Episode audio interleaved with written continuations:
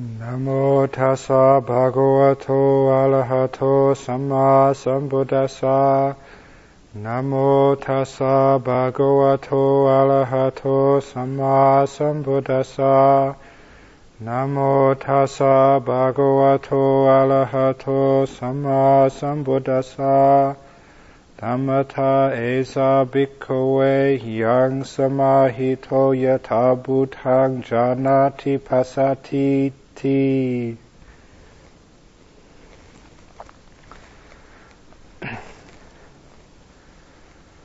the phrase in Pali which I chanted after the uh, homage to the Lord Buddha uh, was uh, a phrase from a well-known sutta uh, in the Samyutta about how uh, the stages of the purification of the mind and the stages of abandonment, the stages of growth towards liberation occur naturally as a uh, cause and effect relationship, as a process.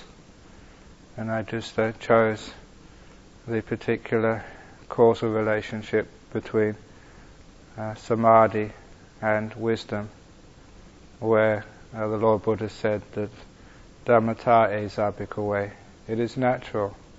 It is uh, a natural consequence that samahito, that uh, for one who is has samadhi, yata bhutang janati pasati, that they will see according to truth, according to reality, according to Dhamma.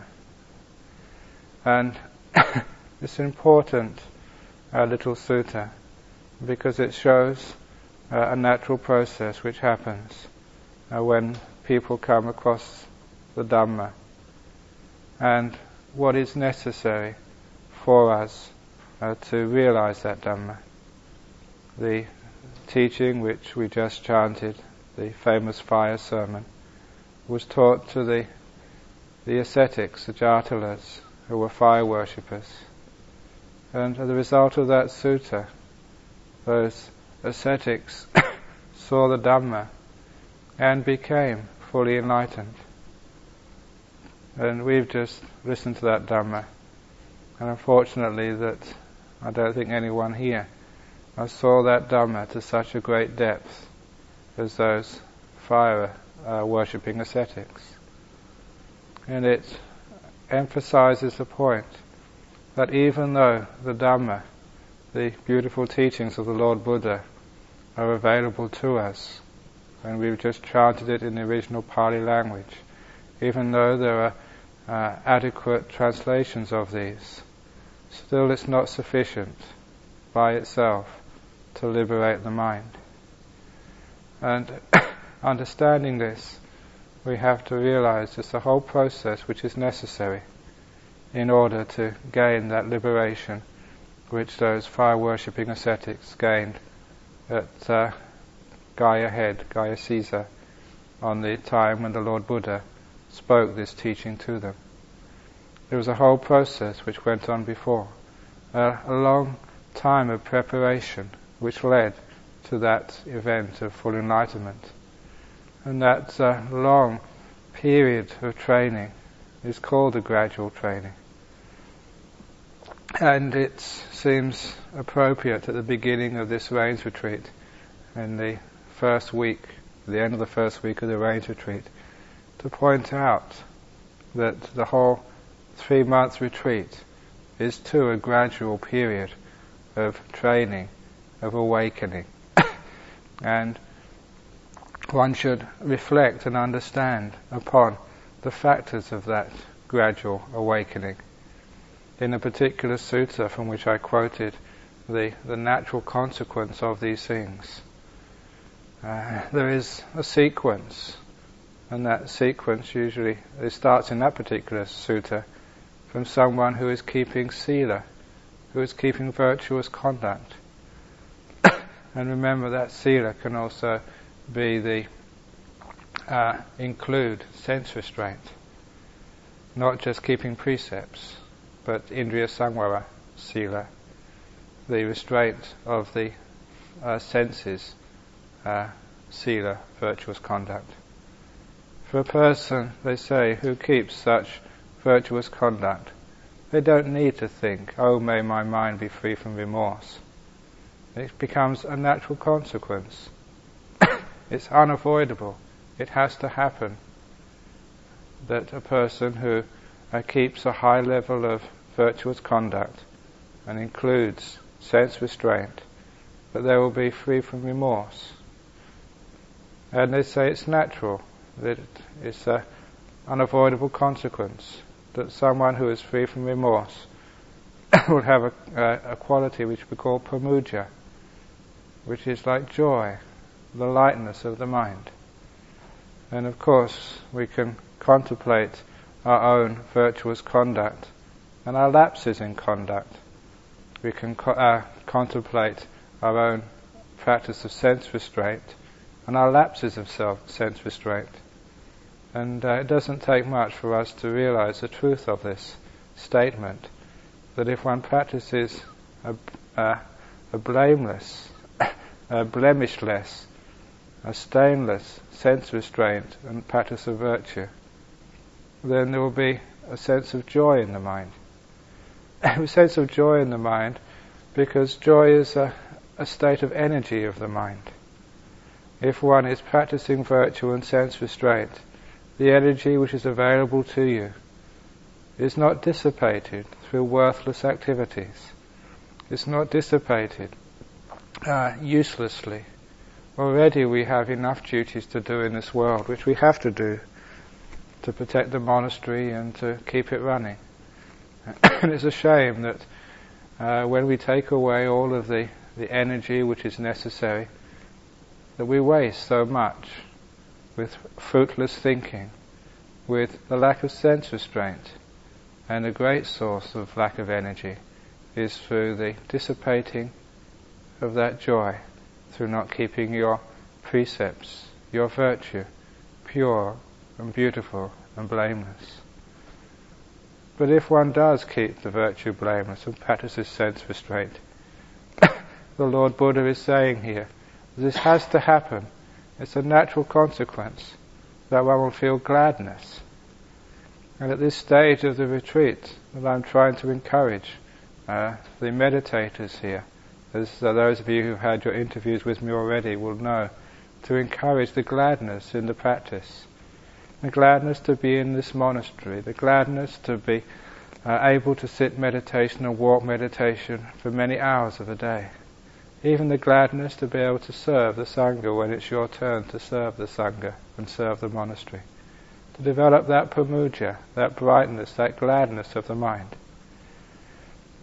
I'm encouraging to go further than just a natural process and just push that along a bit, to encourage it even further. Sometimes that uh, we don't spend enough time contemplating the results of our actions, and we take the uh, the freedom of mind which comes from the practice of virtue for granted. But sometimes it's worthwhile just to contemplate on your virtue. This is one of the forty gamatanas which the Lord Buddha um, taught, the sila and sati.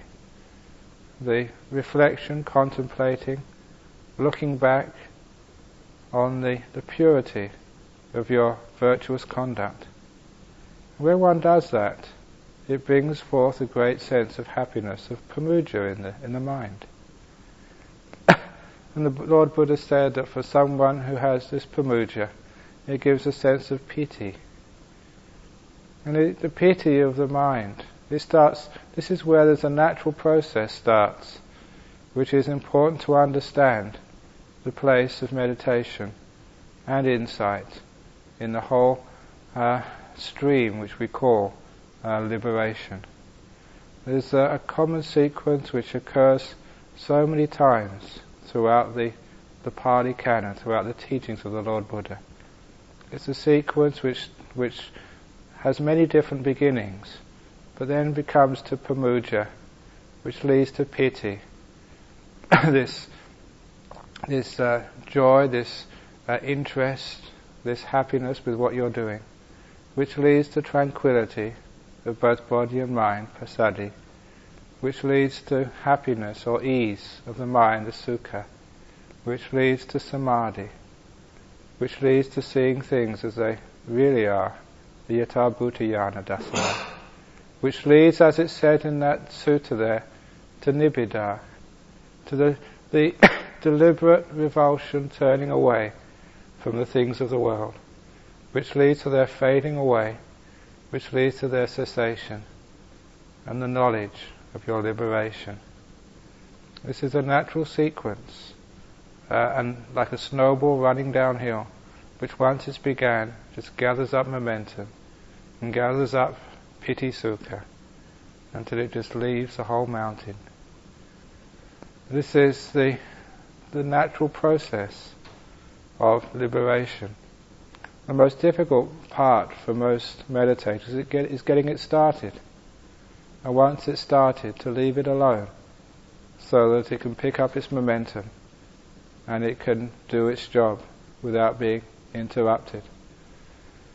Once there is that gladness in the mind, the pīti at this particular stage is that which gives it the interest in this, this Dhamma, and the interest in what sila and what restraint is pointing to.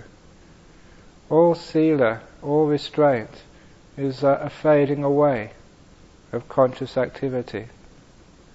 Instead of increasing the activity of the senses, of the body and the mind, it's settling it all down, it's calming it, it's allowing these things to, to settle, and then many things disappear.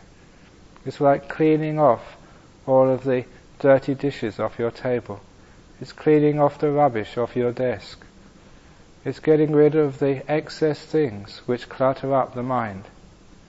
This is the function of sila and the function of sense restraint.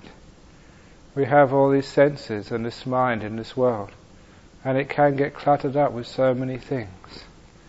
Some of those things it's hard to avoid because it becomes your duties and responsibilities. But so much of what clutters up the mind has nothing really to do with responsibilities and duties, but is added there because of it's a mind which isn't very intelligent, which isn't very efficient. Even when one does a job, so often, because one does not know how to let go of the past, the memory of that work lingers in the mind for a long time. The anticipation of what's going to happen in the future also lingers.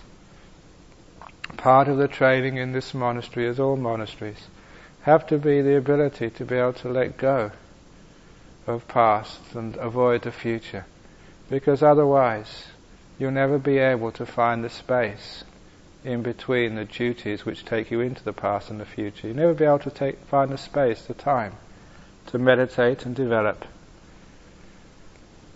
They will never be able to find a monastery without duties and responsibilities. If you find one, then after a while they make you abbot, and then you get some more things to do. So they always have this, this thing to look forward to, right? Duties and responsibilities. But of course, those duties and responsibilities, even for myself, I just look very uh, ruthlessly at the time which is taken from me. And I still have much more time, even myself, I have much more time when I don't really have to do things than when I have to do things. So I always ask myself, how well am I using that time which I have for myself, alone in my hut, in that seclusion? When I reflect on this way, then I never allow the past to hinder my freedom of the present by getting into self-pity. Oh, I have to do so many things. Why is it unfair? Why can't I have as many retreats as other people? I never allow myself to, to worry about the future. What's going to happen next? Can I stand this any longer? Because all of that is just the stupidity of the mind, which stops you being free in this present moment. When I allow myself to be free in this present moment, I've got all the time in the world. That time in the world is attained because I've calmed, let go, abandoned all of the past and the future. So often, one of the reasons why you can't or find it difficult to let go of the past is because the past which is calling at you, eating at you, gnawing at you, is because there is something you've done which is not according to your, your precepts. You haven't kept your duties and responsibilities as a as a monk, as an anagarika, as a nun, or whatever. And it's that remorse from the past which is one of the reasons why we can't let go of that past, why we can't abandon it and free ourselves from it. The virtuous find it easy to let go of the past because there's no lingering uh, business there. They've done their best, they've done well, it's finished with, it's gone. So also sense restraint helps one to let go of the past. So often if one looks too hard with interest, if one listens too keenly, taking the words of another as something important and valuable, that then they will linger in the mind. They will echo as a ping-pong ball, sort of going up and down again and again and again. I've taught in the past that one should make one's mind like a padded cell. So even if it's a ping-pong ball of a thought, as soon as it hits the walls of the mind, it doesn't bounce back again.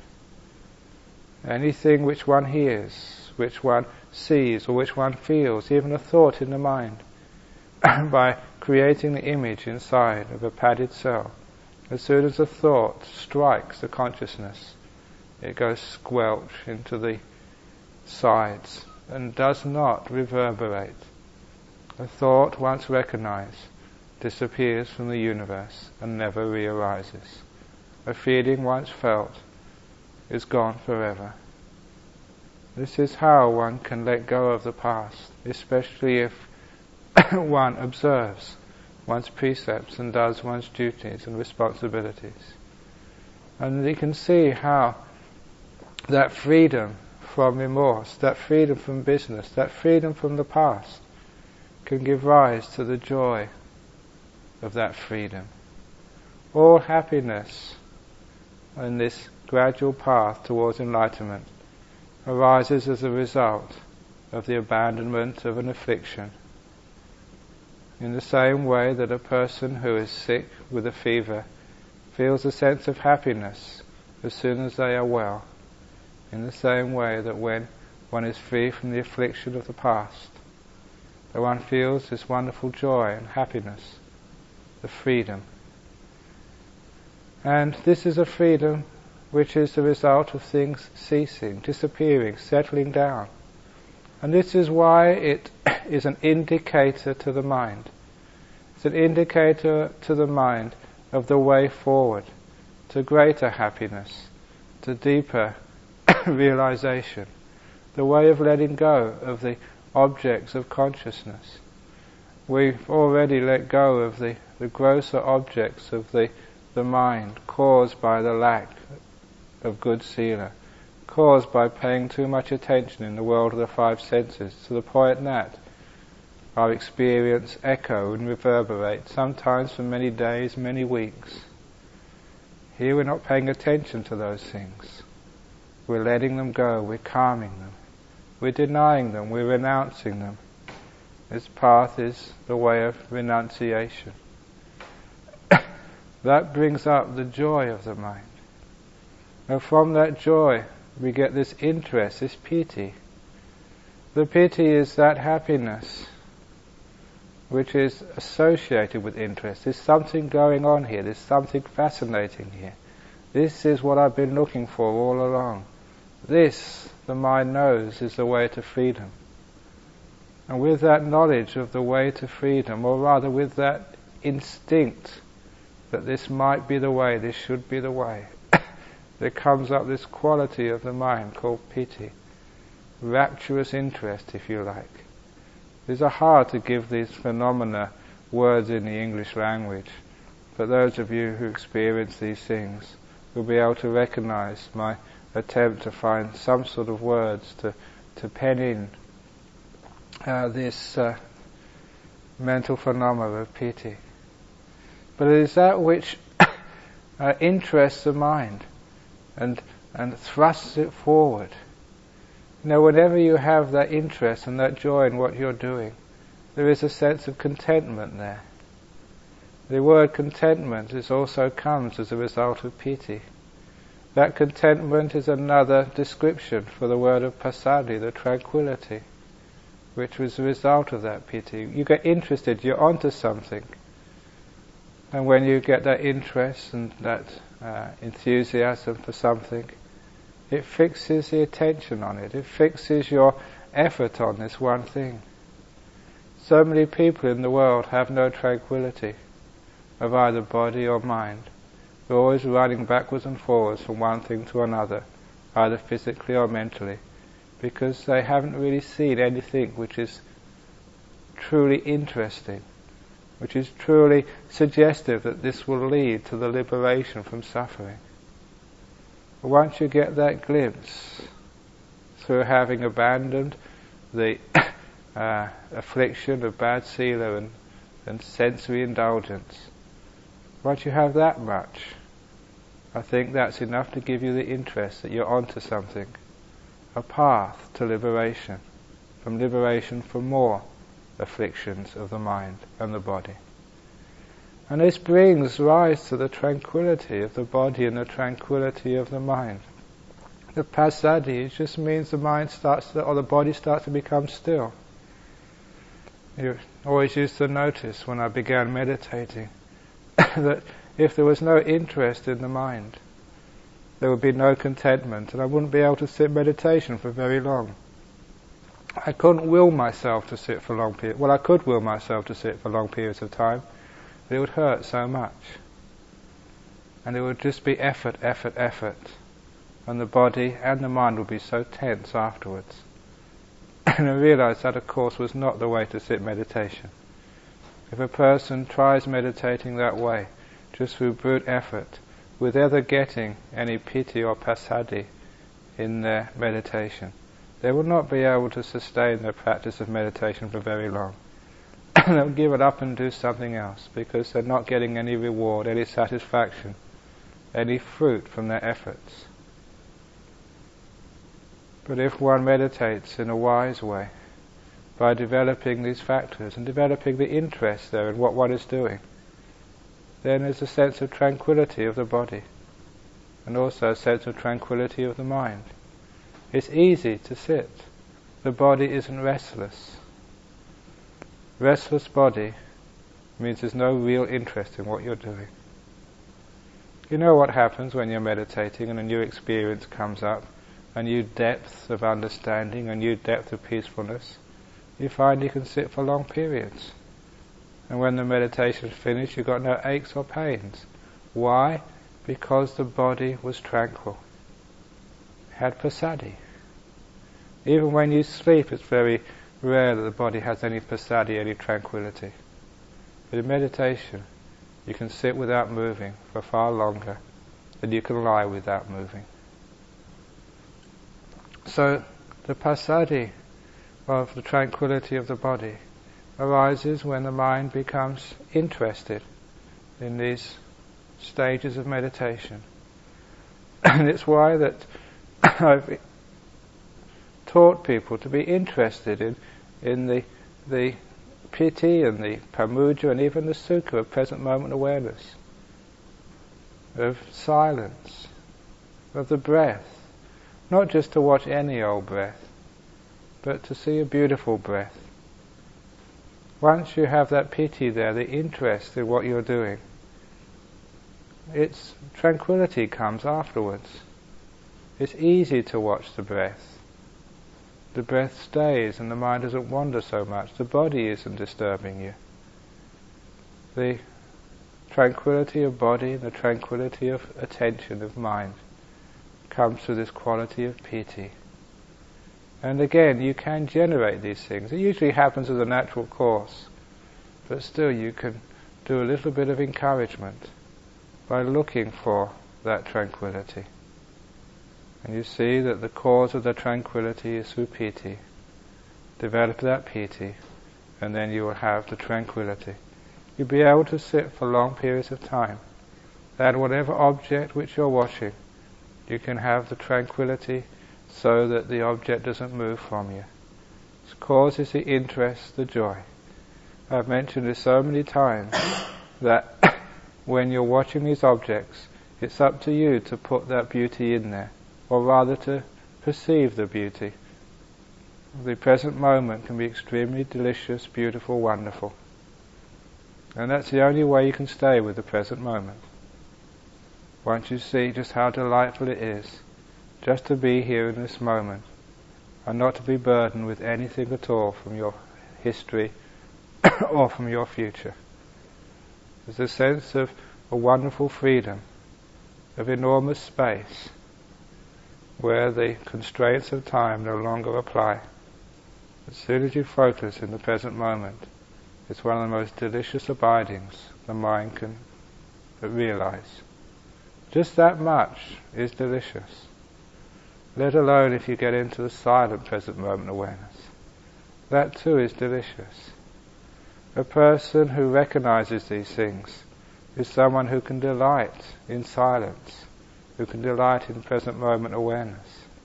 And being able to delight in such things is a sign that you have gained enough wisdom, enough understanding, that you are someone who can really truly be called a meditator, someone who inclines towards those silent states because you love those states, because you delight in them.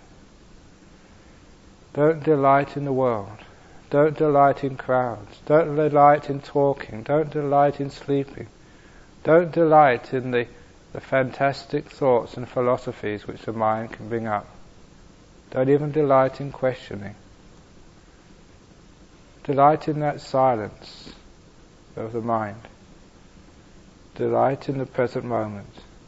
Delight in your meditation object, say the breath. With that delight in those things, you'll find the tranquility of the body and mind will come up. And the tranquility of the body and mind will of necessity bring a state of ease, a further degree of freedom. The path of jhanas, the path of liberation, whether it's uh, whatever means you gain liberation, is always a path of deeper and deeper sukha, more and more refined happiness, until Nibbana paramang sukhang, Nibbana, the ultimate, the highest of the blisses. And understanding that means that the more tranquility you have of body and mind, just the more there is a sense of ease and happiness inside. As the, the breath stabilizes, becomes constant, as that becomes tranquil, there is a happiness which arises together with that breath. That happiness which arises together with that breath is what I've always called the beautiful breath. It is a stage in the meditation which you should know, which you should develop. I call it a beautiful breath, even though it does not appear beauty to the the uh, sight. The eye consciousness is not seeing this. I use this word just as a metaphor, as an allegory, to say that at this particular point the breath appears delightful to the, the the thing which is watching it. Instead of just being an ordinary breath, it becomes something which is very attractive, very wonderful. It's just a natural result of passaddhi, of the tranquility of the body and the tranquility of the mind.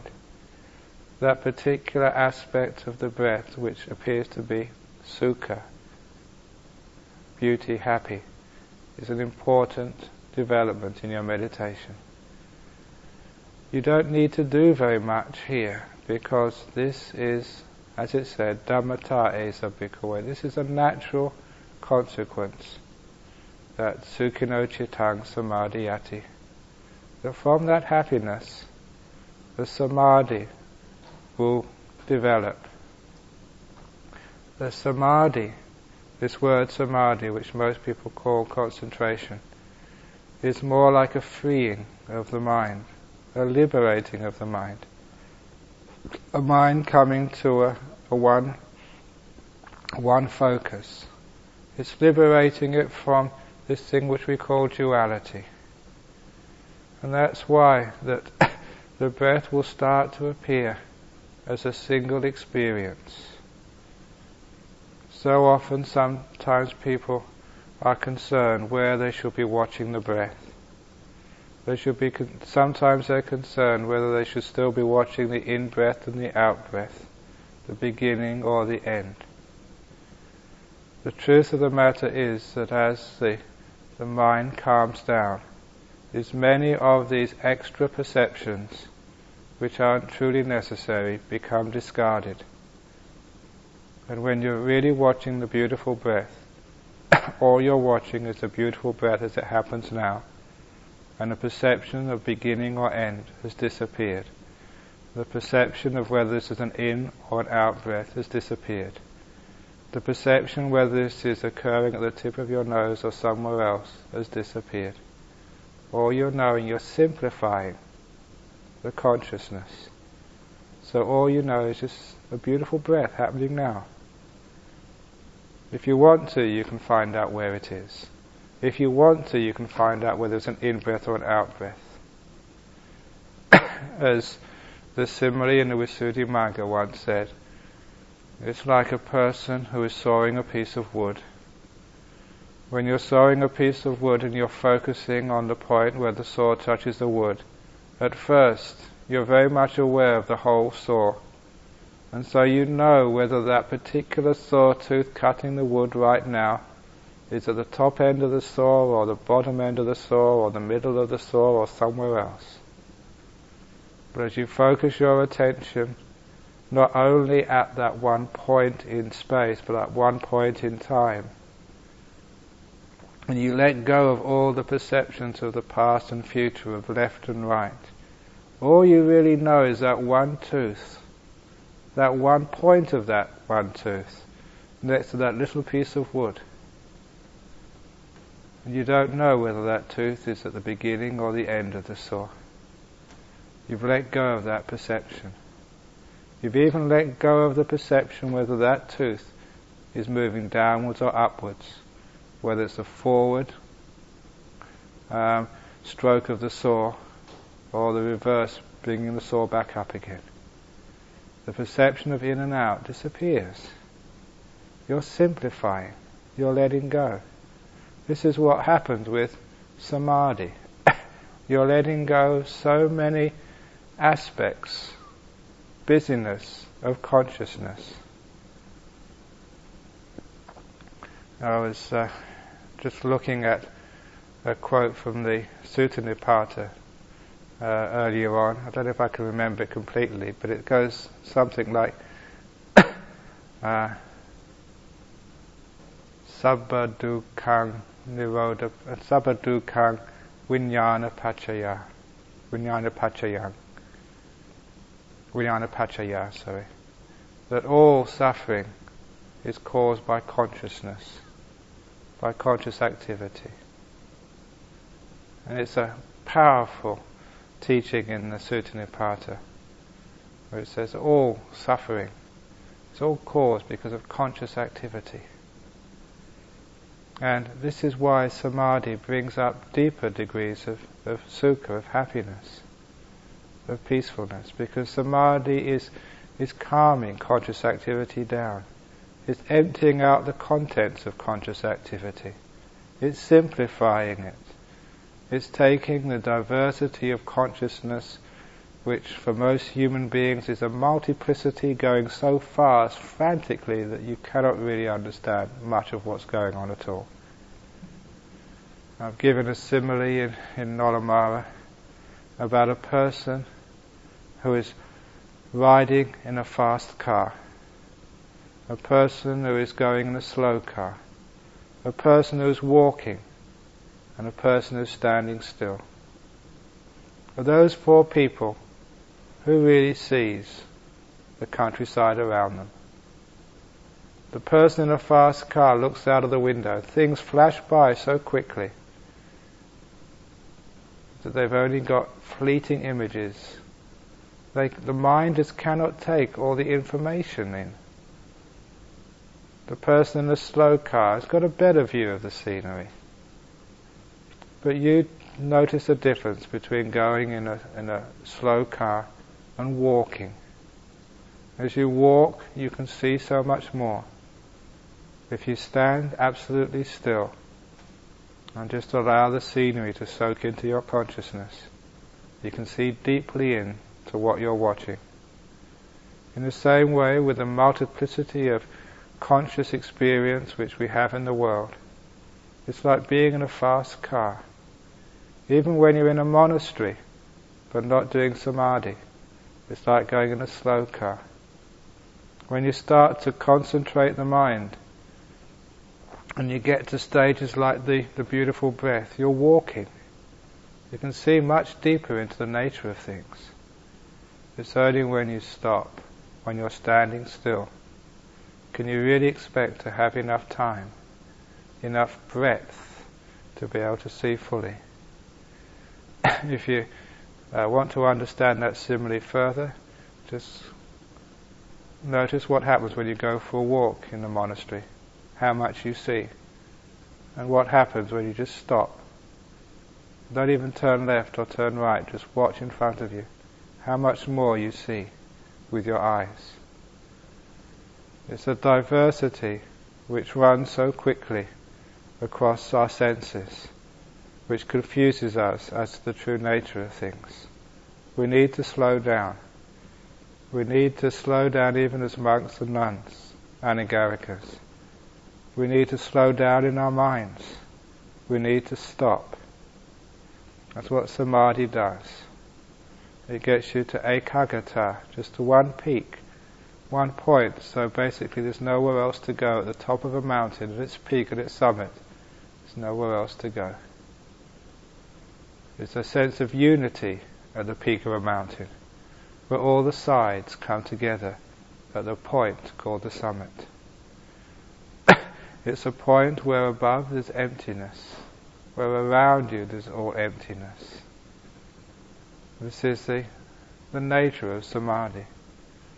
As the mind delights in the beautiful breath, the breath disappears and one is left with the beautiful. It is a, be- a wonderful, uh, accurate simile, according to my experience, of what happens when nimittas arise. All that a nimitta is, it's a simplifying of the consciousness. The mind has not come to ekaggatā yet, to one oneness of mind. When there's a nimitta there, there's usually a duality. This, for most meditators, there's still the sense of something watching that nimitta. There's never a sense of absorbing and being unified with that nimitta. That nimitta is just a reflection of the mind, but still some separation there, still a duality. The mind is just a bit too complicated. It hasn't really settled down, hasn't really simplified.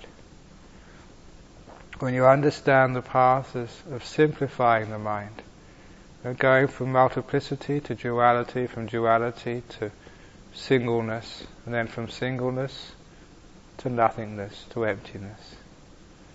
Going through that stage of sim- simplifying, those stages of calming, of tranquilizing, of settling, of smoothing over, of abandoning, of renouncing. And it's a very good theme for your meditation, to simplify. How can I simplify the mind even more? How can I let go of more diversity, more multiplicity? Look at the mind like a table, your desk. How can I simplify things? How can I get rid of things? How can I let go, renounce, give up things, so there's no more work on my table? How can I let go of the table as well? How can I let go of the room in which the table is? To let go of everything. as one lets go of the room where the table is, one is letting go of the world, the five senses. This is all what happens when one merges with the nimitta. Letting go of everything and going to a state of unity. That really is samadhi, the samā samadhi of the Eightfold Path. The only place where, honestly, where I think you can really apply the word ekaggatā, the only place where there's a unity of consciousness, not a duality. In fact, even though the ekaggatā is said to be a factor of the first jhana, it's only an approximation to ekaggatā. There is still a final wobble in the mind, a little bit of duality caused by the vitaka vichara of the, the mind just wobbling on the pīti sukha. It's only really in the second jhana, I say, there's, there's the full samadhi, of full unity of the mind, where there is no ever sense of an observer watching and observed. Those two have come to a unity. There's no separation from the observer to the observed. No way you can separate those two. No way you can do anything. Completely stuck inside. And it's a very blissful experience, because every time you let go of something and simplify, it begets a more profound degree of happiness. This is really when you can have ekaggatā, of gone to oneness.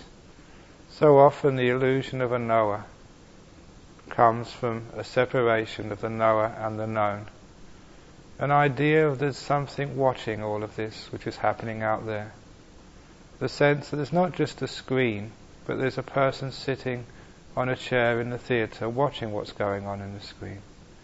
It's the illusion of individuality. When it is the experience of unity of consciousness, it's very easy to know that that particular type of individuality, of a watcher, of a knower, of an observer, is disappeared. It's an illusion. It's gone.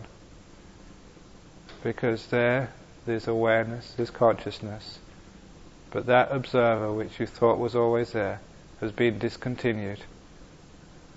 One is experiencing in a fundamentally, completely different manner. It's only when one emerges out after jhana, where one can take that experience of jhana as an object of consciousness, that the perception of something watching, that memory of jhana, can occur. That duality arises again, of the knower and the known. So this is how, through the experience of samadhi, you can, as they say in this sutta, that you can see things as they truly are. Yata bhuta, yata bhutang janati pasati. You actually see the reality. You're seeing things not in the way of illusions, based on ideas and concepts which sound com- which sound and feel comfortable to the unenlightened person. But you're seeing things according to the true nature of the body and the mind and all that's inside of us. You're seeing it according to the, how the Buddha saw it. We just chanted all about the, the six senses and how they are all on fire, and how that if one realized they were all on fire, that isn't that enough to feel revulsion, nibbida, towards these things. Sometimes that uh, people uh, do not fully uh, render that term nibbida in its truly apparent uh, meaning in the Pitaka. There is a resistance to translate it in such a negative terms, because so many Western Buddhists think that surely the Buddha could not have praised revulsion, aversion, turning away from things. surely he was saying, embrace, accept, be at peace with. And this is not true. In the same way that you would look at something on fire, that is nibbida. If your robe was on fire, would you just sit there and say, just let it be? Oh, this is the way things are. I'm going to just be at peace and be equanimous with this. Or would you try and put it out? If this hall was on fire, would you just sit here and say, just be mindful? Or would you run out of the door? Would you escape? This is what nibbida means. It's that which sees the problem and decides to escape. It's that force which pushes you off the metaphorical wheel of samsara. Just letting things be equanimity will just keep you just resting on that wheel. You need to push off.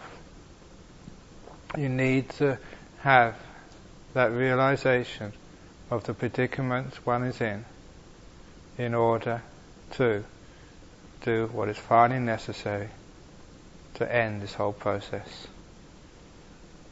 Nibbida is the revulsion from the world, not the acceptance of the world, not the being at peace with the world, but the turning away from the world and the turning away from the mind. As the Buddha used to say, house builder, I've seen you. No more will you build any houses. Will you build any more existences for me? It's only from that nibbida that we can expect to have a viraga, the viraga of the, the fading away of the passions, of the cravings, of the delights which tie us on to samsara.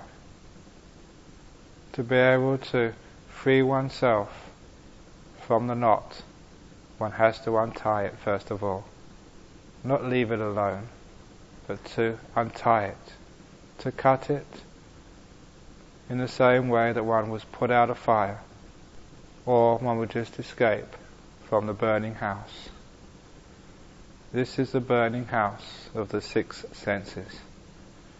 We escape from the five sense burning house first, and then we can escape from the sixth sense, from the mind. From viraga, we achieve Nirodha, the cessation, the ending of all of this. Nirodha means the cessation of all of the khandhas, of all of the ayatanas, the senses. Nirodha leads to the full ending, the ending of everything. So often that people who haven't passed through the process, who haven't seen things as they truly are, would always like to keep something, like to have suffering end, but not to have me end, or not to have cosmic consciousness end, or to keep something, but not have the, the full ending, the full cessation. It's only when the causes which stop Nirodha, the causes of the uh, defilements, of the kilesas, of the cravings, of the upadanas, when those causes are seen to be fully cut off because of nibbida, it's only when those negative, those jatalas, those fire worshippers, saw through that beautiful teaching of the Lord Buddha that all the senses are on fire. Only then were they able to completely let go of their attachment, their concern, their interest, their delight in those six senses. Through nibbida, they could untie the knot. Having untied the knot, they knew there was nothing left, and then they could know of freedom, vimutti. And this, in that sequence in the Samyutta, is what happens next. For someone who develops viraga based on nibbida, they don't have to wish or to hope, may my, may I experience liberation. But liberation happens as a natural course. And for the person who is liberated, using the sense of the person only sort of uh, allegorically, for when liberation happens, I should be more precise, that one does not have to wish, it's natural, it always happens, that the knowledge arises, I am liberated, or liberation has occurred. So often that people in the West say, everyone is enlightened, they just don't know it. That's not what the Buddha said. For those who are liberated, the knowledge of liberation happens as a natural course. Dhammata is a bhikkhu. This is the nature of things. So this is a beautiful teaching which is repeated, or its last terms are repeated, in so many different places in the Pitaka. It's well worth keeping in mind these factors of this path to liberation. Here it started off with just sila, and you're already, every one of you is on that path. And sila leads to the lack of remorse, lack of remorse to pāmojja, the gladness, the happiness just to be here. That leads to pasati, the tranquility. The tranquility which lets you settle down in body, settle down in mind, which leads to that beautiful ease and happiness and beauty in one's meditation, which leads to the disappearance of the five senses, uh, leads to the unity of consciousness in the jhanas, which leads to seeing things truly as they are. Five, six senses are on fire, which leads you to letting go through revulsion to these senses, which leads you to liberation. As it says in that beautiful sutta, Wusitang brahmacharyam, the holy life has been lived. You've finished your task. For those of you who've been building monasteries, who've been fighting clay pits, who've been mending things, who've been writing books, who've been doing whatever you've been doing in your life, does it ever occur to you, when is all this going to be finished? When can I truly retire? This is the only time you can truly retire. This is the only time in existence when someone can say they're finished. Wusitang brahmacharyan. They've finished with the holy life. Even people who disrobe, they're not finished with their holy life, they have to take it up again later, they're just putting it aside. Maybe one life, two life, three life, they have to come back to this. This is the only time you can be finished. Don't you want to be finished? Or you still want to keep on working, having to do things, and all the busyness of all this? Wusitang brahmacharyang, naparang itatayati. There's no more of all this. Wouldn't it be a wonderful thing for you to say, no more of all this? Haven't you had enough yet? Most of you, you might say, yes, I have, but you don't really mean it. There's only part of this you've had enough of, not all. And this is how we put an end to suffering. This is how we lead ourselves to that which is called Nibbana. This is how we end samsara, cease. So this is the little sutta uh, discussed, and uh, adding a few things from my own experience uh, on the way of meditation for you this evening. And it's a natural process, I'm just hurrying it along a bit, and uh, hopefully that each one of you will experience each one of these stages on the path, understand how the The whole path works. It's good to have a map when you're going on a journey, even though you may not be at the destination yet. At least you know the way the whole journey works, and that way you never get lost. You don't need to worry about doubts. You have an understanding of where you're going and what you need to do.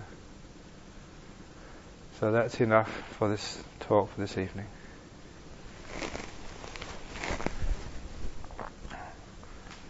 Uh, I'll open up for maybe three questions if anyone has a question on the talk for this evening, if there are any. Is there any question anyone would like to ask? Yes?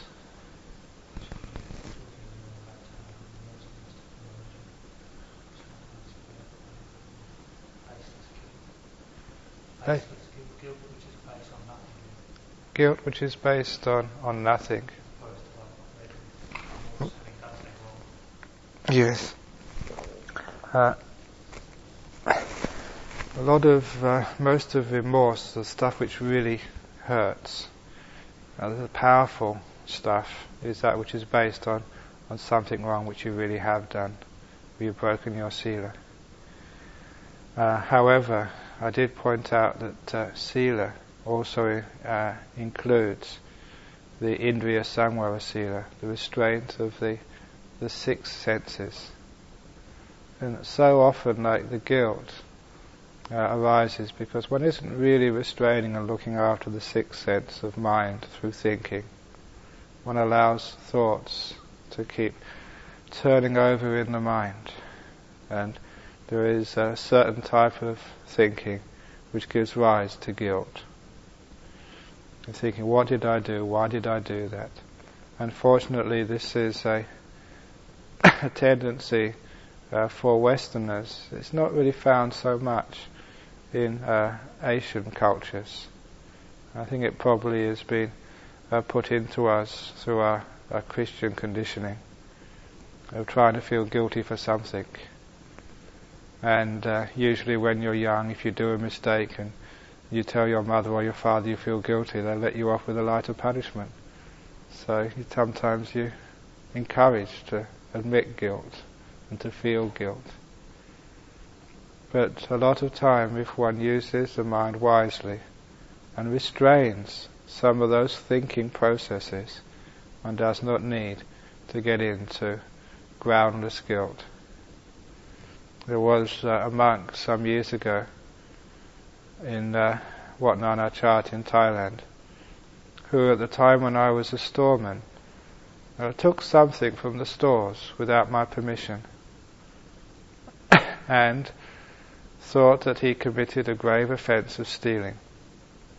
And he worried about that for about a week, losing sleep, and I, in the end I couldn't convince him. The The head monk at that time, or I think it was Ajahn Samahito, could not convince him. He had to go and see Ajahn Chah, walk over to Wat Pa Pong, thinking that he was going there to confess a Pārājika offence and disrobe and be a layperson. When he came back, he thought he'd really blown it.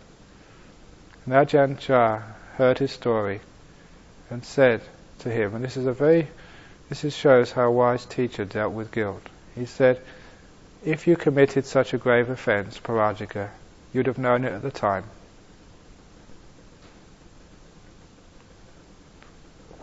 What was happening is, after the event, he knew at the time he wasn't Pārājika, but the mind had got hold of that event, had amplified it, had perverted it, had grown it out of all proportion, had added other details in, which weren't there at the time he took that thing. He built up a very different scenario than what had actually happened. And that's why he felt guilty. So often at the time we do these things.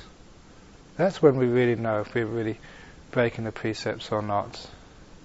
Sometimes afterwards, just the way that we remember things, the way that our thinking works, it makes a scenario up which never really happened. And from that scenario we make ourselves feel guilty. It's happened to me before. I've said something to somebody and afterwards I thought I shouldn't have said that.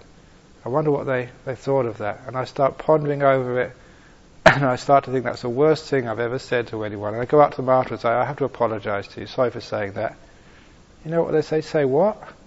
"Say those same words I said to you. I, you, I knew you didn't mean that." I'd made myself feel guilty because of all my careless and stupid thinking, building up a scenario which wasn't really, really there. When you look back upon the past, when you use memory, that memory can so easily be perverted and can grow into something which was not really true. This is what thinking can do. It's called papancha, proliferation. Your memory of the past should not be trusted. That's why that the guilt is just looking back upon something you did in the past. You're not really sure if your memory is true or not. If you were uh, truly guilty, you would have known at the time. So that's like baseless remorse, and I think that's for many people that's how how it arises. The, the, the thinking changes what actually happens.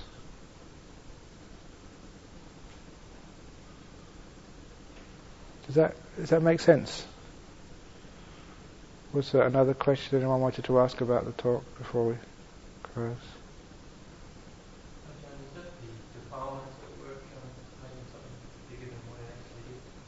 Is it the defilements which work to make things different than they are? Indeed, yes. It's uh, the defilements, uh, three defilements of uh, greed or desire. And the other one is ill will. So often it's ill will towards oneself. And the third is stupidity. And that's usually the biggest culprit.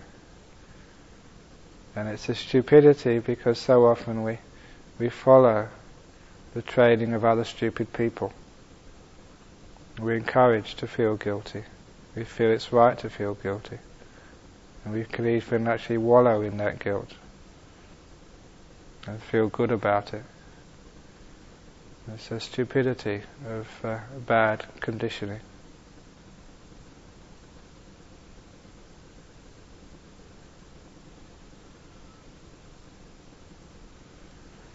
Okay, I think that's enough for this evening.